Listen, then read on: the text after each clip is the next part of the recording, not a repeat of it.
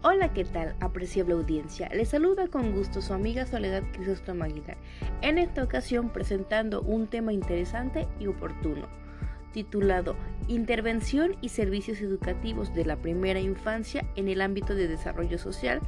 Este de la materia desarrollo social en la primera infancia, conformado por el perfil del educador en la primera infancia, donde hace mención sobre educación y atención cualificada la organización y función de centros encargados de prestación de servicios y el papel de la educación inicial en el desarrollo social, es decir, experiencias ricas y positivas durante la primera infancia, así como el desarrollo integral de necesidades sociales y la información, detección de dificultades y diagnóstico de las mismas.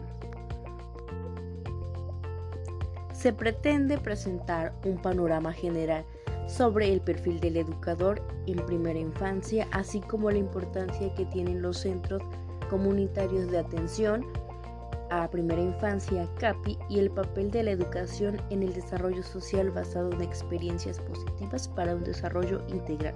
Pero, ¿qué es la primera infancia? Pues es la etapa vital que va desde los 0 meses hasta los 8 años, donde el desarrollo cognitivo, social y emocional está en un proceso de maduración, permitiendo que el infante se adapte a su entorno.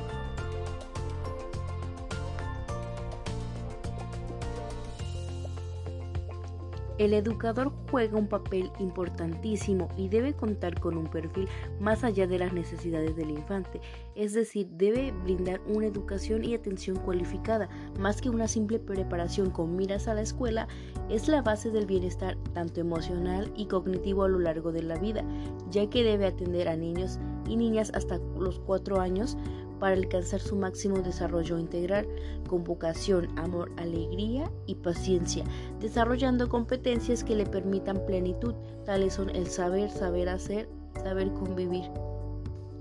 Existen centros comunitarios de atención a la primera infancia, CAPI, los cuales se encuentran en zonas urbano marginales y en ellas se fomenta una crianza amorosa, y la salud alimentaria de las y de los niños. Estos surgen con un objetivo general que es contribuir a enriquecer la práctica de crianza para beneficio del desarrollo integral, así como también tienen objetivos específicos que son brindar a las familias un espacio comunitario de acompañamiento para la crianza y el aprendizaje. Estos deben contar con, mobiliarios adecuados y una infraestructura que cubra necesidades, tal cual es una cocina y lo necesario para que funcione, espacios de aprendizaje, materiales didácticos y espacios como para higiene y descanso, que sería el cambio de pañal y colchonetas. El papel de la educación en el desarrollo social nos menciona que es un periodo único, preciso y crítico para el desarrollo psíquico, afectivo y cognitivo. Aquí el niño aprende a convivir con su entorno a través del juego y estimulación de sus sentidos. Pretende alistarlo para su futuro escolar y sea más fácil su adaptación a este nuevo estilo de vida, así como fortalecer redes de comunicación que lo van a vincular con el mundo, conociendo, creando y descubriendo desarrollando su creatividad y también permite detectar algún déficit y realizar una intervención oportuna.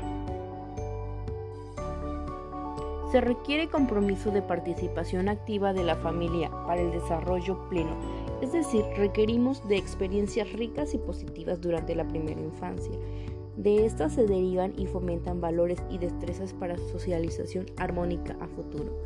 Dentro del desarrollo integral de las necesidades sociales del infante encontramos dificultades de aprendizaje, las cuales son desórdenes o retrasos causados en uno o más de los procesos de lenguaje, habla, lectura, escritura, aritmética u otras áreas escolares.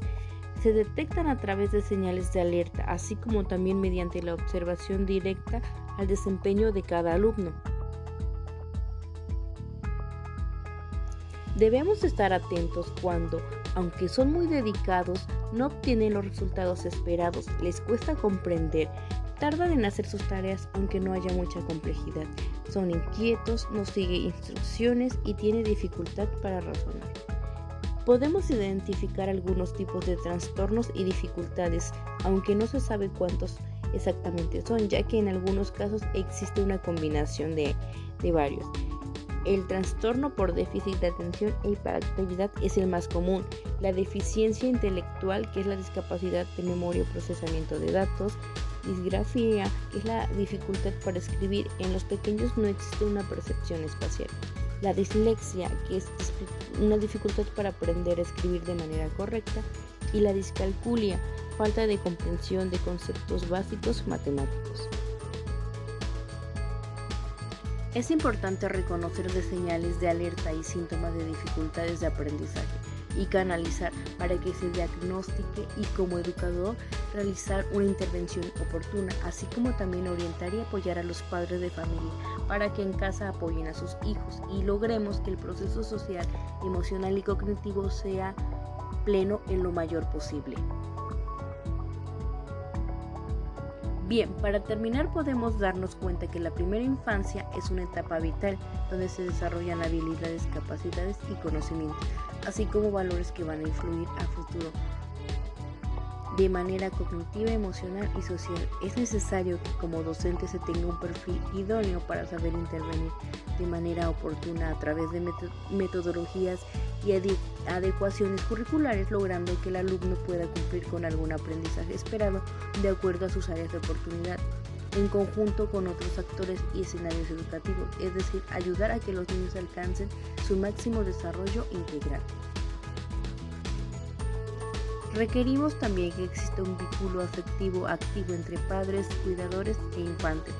Esto desarrolla relaciones sanas que contribuyen al mejoramiento del proceso de aprendizaje y desarrollo pleno del infante.